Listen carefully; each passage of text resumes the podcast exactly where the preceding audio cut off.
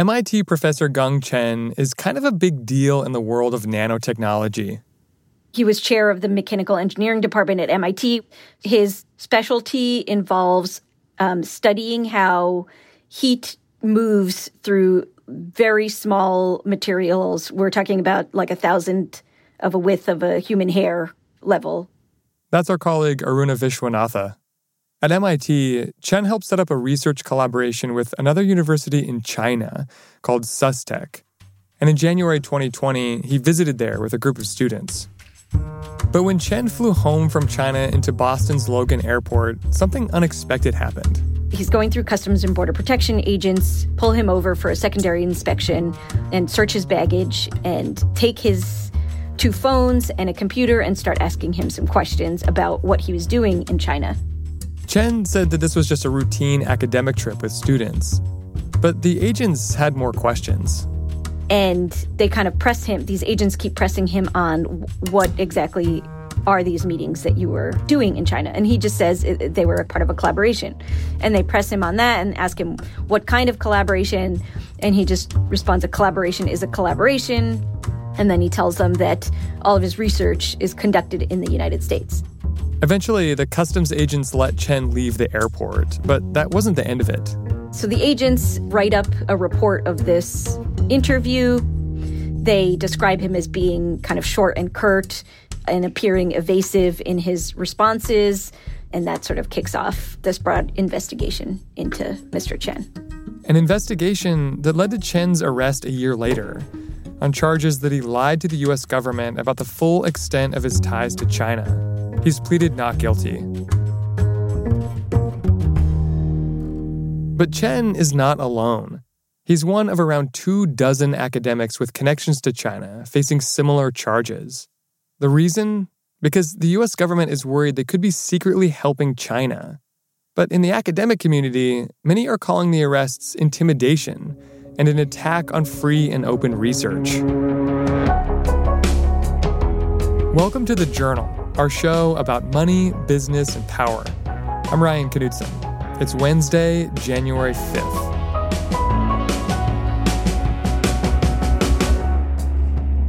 Coming up on the show, how American university professors got caught up in tensions between the US and China.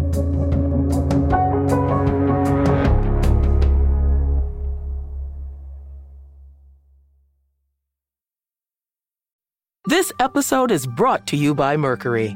There's an art to making the complex feel simple everything should be in sync so that even the smallest part serves a bigger purpose. Simplicity can transform your business operations.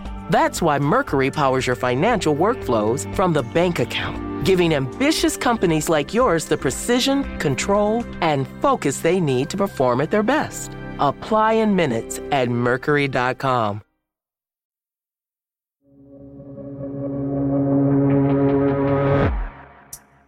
The greatest long term threat to our nation's information and intellectual property and to our economic vitality is the counterintelligence and economic espionage threat from China. That's Christopher Wray, then FBI director, speaking in 2020. For years, national security officials have been warning that the Chinese government is getting very good at stealing American intellectual property. The US government estimates that every year, China steals $225 billion worth of things like patents and trade secrets from American companies. The US accuses China of stealing trade secrets. China accused of global cyber offensive to steal trade secrets. The U.S. has complained for years about China stealing American firms' trade secrets and forcing U.S. companies to hand over technology in order to operate in China. In 2018, the Trump administration voiced a new area of concern the ties between U.S. universities and China. Specifically, how China was funding research in some key scientific fields, like artificial intelligence, biomedical research, and nanotechnology. Here's Aruna. All of them are fields that the Chinese government has identified as areas that they want to build up domestic capacity in and dominate um, in the coming decades. At first, China tried to build up expertise in these areas by recruiting scientists to come work in China. But when that didn't work, China switched to something else, something called talent plans. talent plans where they would pay scientists in the United States and elsewhere around the world um, to come to China for a couple of months, um, teach maybe at a university in China, supervise students, conduct some research while also maintaining their posts in the United States. Why would money flowing from China to American universities and professors who are researching things in the United States, why would that be concerning to the FBI? Because they have, over the past couple decades, been looking at instances where Chinese government linked entities seem to be engaging in IP theft and, you know, stealing secrets from American companies and replicating that in China and then undercutting American companies um, and running them out of the market. So the US government sees this as potentially an avenue by which the Chinese government is able to sort of exert influence over academics, and then that influence will give the Chinese government access to information, technology ideas that then the government can use. Yes. That's the US government's concern. That's right. They saw all of these contacts. They didn't quite know what was going on, but they suspected that it could potentially lead to similar issues that they were seeing in the private sector of um, IP theft that could be used to fundamentally undercut American companies, American research, and they were concerned that this is something that could be happening in the university setting. Beijing has denied any systematic effort to steal U.S. scientific research, and Chinese state media have said that American allegations are politically motivated. Why would any academic researcher in the US want to take China's money? Part of the academic enterprise is that you have to spend a lot of time applying for grant funding to help support your research group, to be able to pay for your graduate students, to pay for running and maintaining your lab it takes a lot of time to apply to NIH, to the Department of Energy, to the agencies in the US that fund scientific research. The pot of money that the US government has is only so big. And so if you have other people coming to you saying they'll fund your work, that's pretty attractive. Is China the only country funding research in the US? So you see it in some uh, countries in the Middle East. Russian institutes have entered into some collaborations with U.S. universities. Um, but nowhere do you see the kind of scale that you see emanating from China. No one has that kind of money to spend on academics like all across the, the country at the top schools.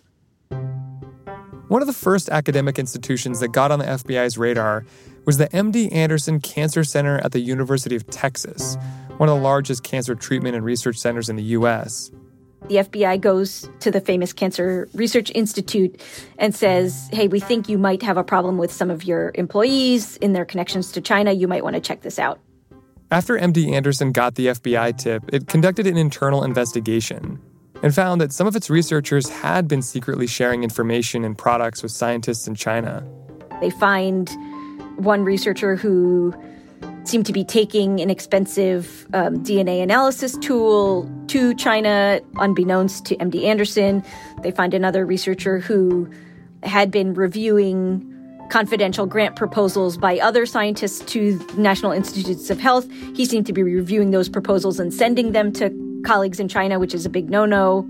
It's a no no because the US government doesn't want other countries to know what kind of research it's thinking about funding. Three MD Anderson scientists ultimately left the institution, though all of them denied any wrongdoing. The president of MD Anderson said in a statement, quote, at risk is America's internationally acclaimed system of funding biomedical research, which is based on the principles of trust, integrity, and merit. To the FBI, MD Anderson's findings were a sign that there could be suspicious connections with China at other universities, too. Which kind of sparks a lot of concern across the US government that, hey, this this could be a potential problem we have at universities around the country. This whole situation kind of reminds me a little bit of the Cold War and US tensions with the Soviet Union. Are there similarities here between the government's concern about academia and another government that are similar to what was happening during the Cold War? There are definitely parallels, but the scale now is like nothing compared to the Cold War, just in the sense that we were never as economically intertwined with Russia as we are with China now. Um, Russia was obviously not uh, anywhere near an economic competitor at that time. And the issues that we were concerned about during the Cold War were somewhat more squarely focused on military technology and classified research and nuclear technology. And the competition between the US and China now is on a much wider range of technologies, ranging from biomedical issues to artificial intelligence, quantum computing. There's just a, a much wider range of concern for the US government. The government's concern has to do with just how much Chinese money is going to US universities and whether that money comes with any strings attached. And we're talking a lot of money. According to self reported data from the Department of Education, Chinese institutions and individuals gave $1 billion to U.S. universities from 2015 to 2019. And no school received more of that money than MIT, Gang Chen's home institution. The school received $125 million. Since then, MIT has said it would intensify its vetting of projects that involve China, as well as Russia and Saudi Arabia. But whether or not any of this is illegal, that's after the break.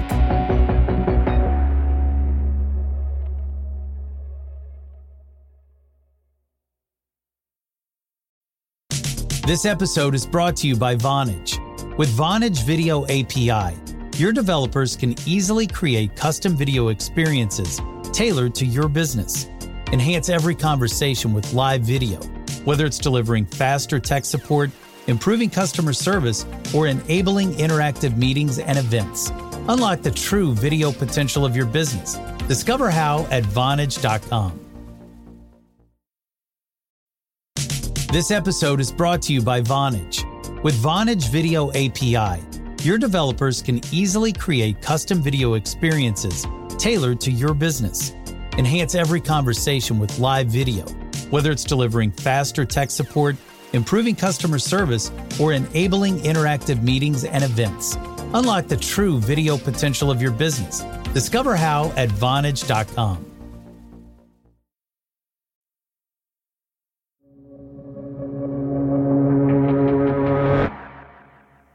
The US government says its cases against American professors are a measure to stop Chinese espionage.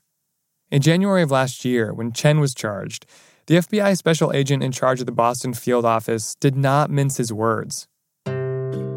He said, Our investigation found Chen was working with the Chinese Communist government in various capacities at our country's expense, and the real victims in this case are you, the taxpayers, who we believe he knowingly and willfully defrauded out of 19 million in federal grants by exploiting our system to enhance China's research in nanotechnology. Here's how the U.S. attorney put it at the same press conference. Chen had numerous appointments and contractual relationships with the government of the People's Republic of China that were intended to advance the scientific and technological goals of that country. And so they talk about it in pretty stark terms as having major national security implications. But when it came down to the specific charges, the government has stopped short of actually calling Chen a spy. Chen was charged with wire fraud, failing to file a foreign bank account report, and making a false statement in a tax return. He pleaded not guilty. And MIT? The MIT community responded pretty vociferously as soon as he was arrested, saying the government seems to be misconstruing what we're doing, and everything they're describing is, you know, basic scientific collaboration, and MIT came out and said, well, we just want to be clear that um, this collaboration that seems to be at the heart of the case with this university SUSTech was a university institutional level collaboration, and we 100% support that. And many academics point out that this is public research, not classified government work. The results would eventually be published and peer reviewed. The charges that Chen faces are similar to the charges the government has brought against about two dozen other academics. They mostly have to do with lying to the government about financial or military ties to China. MIT isn't alone in standing up for its professors. A visiting scientist at Stanford also faced similar charges, and professors there said the government was racially profiling scientists of Chinese descent, like the Stanford scientist and Chen, who became a naturalized American citizen in 2000. How has the US government responded to criticism from the academic community that these Chinese American researchers are being racially profiled? So they've definitely pretty strongly denied that they're pursuing any cases based on ethnicity or, or that they're racially profiling in any way. They have argued that, well, the Chinese government tends to focus on people with ethnic ties to China when they're trying to recruit and trying to encourage them to work at Chinese universities. And so that has also been who has shown up largely as defendants in these cases. But the government's investigations may be having some unintended consequences. There's evidence of a chilling effect on the research community. One recent survey of hundreds of scientists found that researchers who identify as ethnically Chinese are shying away from certain kinds of sensitive research and leaning more towards, quote, safer topics that might invite less government scrutiny. Universities are changing their policies too a lot of them have stepped up their game on trying to um, more accurately keep track of where the funding is coming from, what kind of collaborations their professors have, and they've heightened their standards in terms of what kinds of collaborations that they're uh, going to ultimately sign off on when it comes to Chinese institutions. What has the Chinese government said about the U.S. government's actions toward these researchers? So their official statements have called on the U.S. government to stop these cases, saying that they're harming you know, the Chinese researcher community. But in some ways, they have benefited um, because our reporting has shown that there have been a, a number of Chinese American scientists who have ultimately decided to go back to China rather than stay at their U.S. universities because they were concerned about the climate generated by these cases.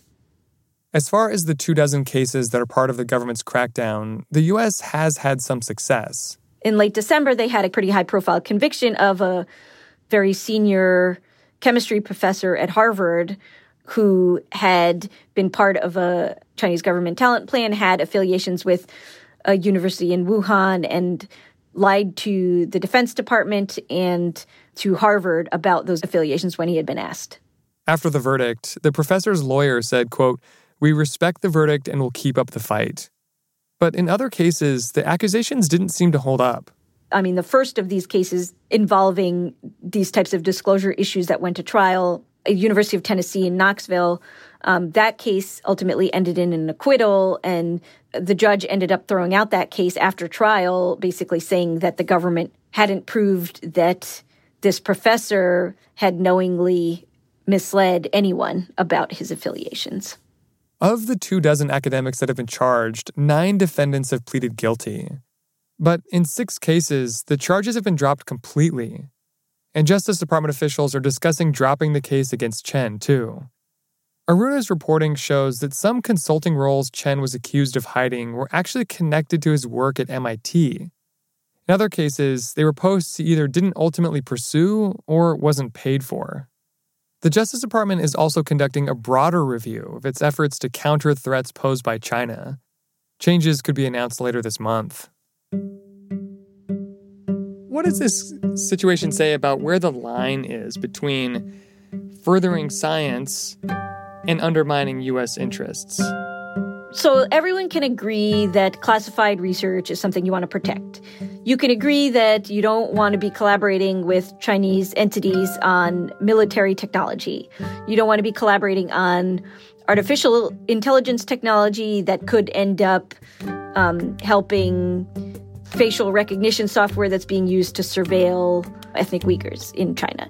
Those are the kinds of things you can agree on. But when you move kind of further back the chain into more basic science research, those questions get pretty thorny. And when you're talking about uh, fundamental research and that the findings are all ultimately public, that's a, a line that they're still trying to figure out like, where do you draw that?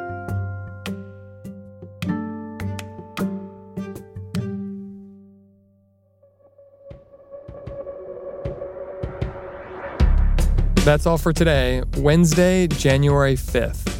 The Journal is a co production of Gimlet and the Wall Street Journal. Additional reporting in this episode by Xia Hua. Thanks for listening. See you tomorrow.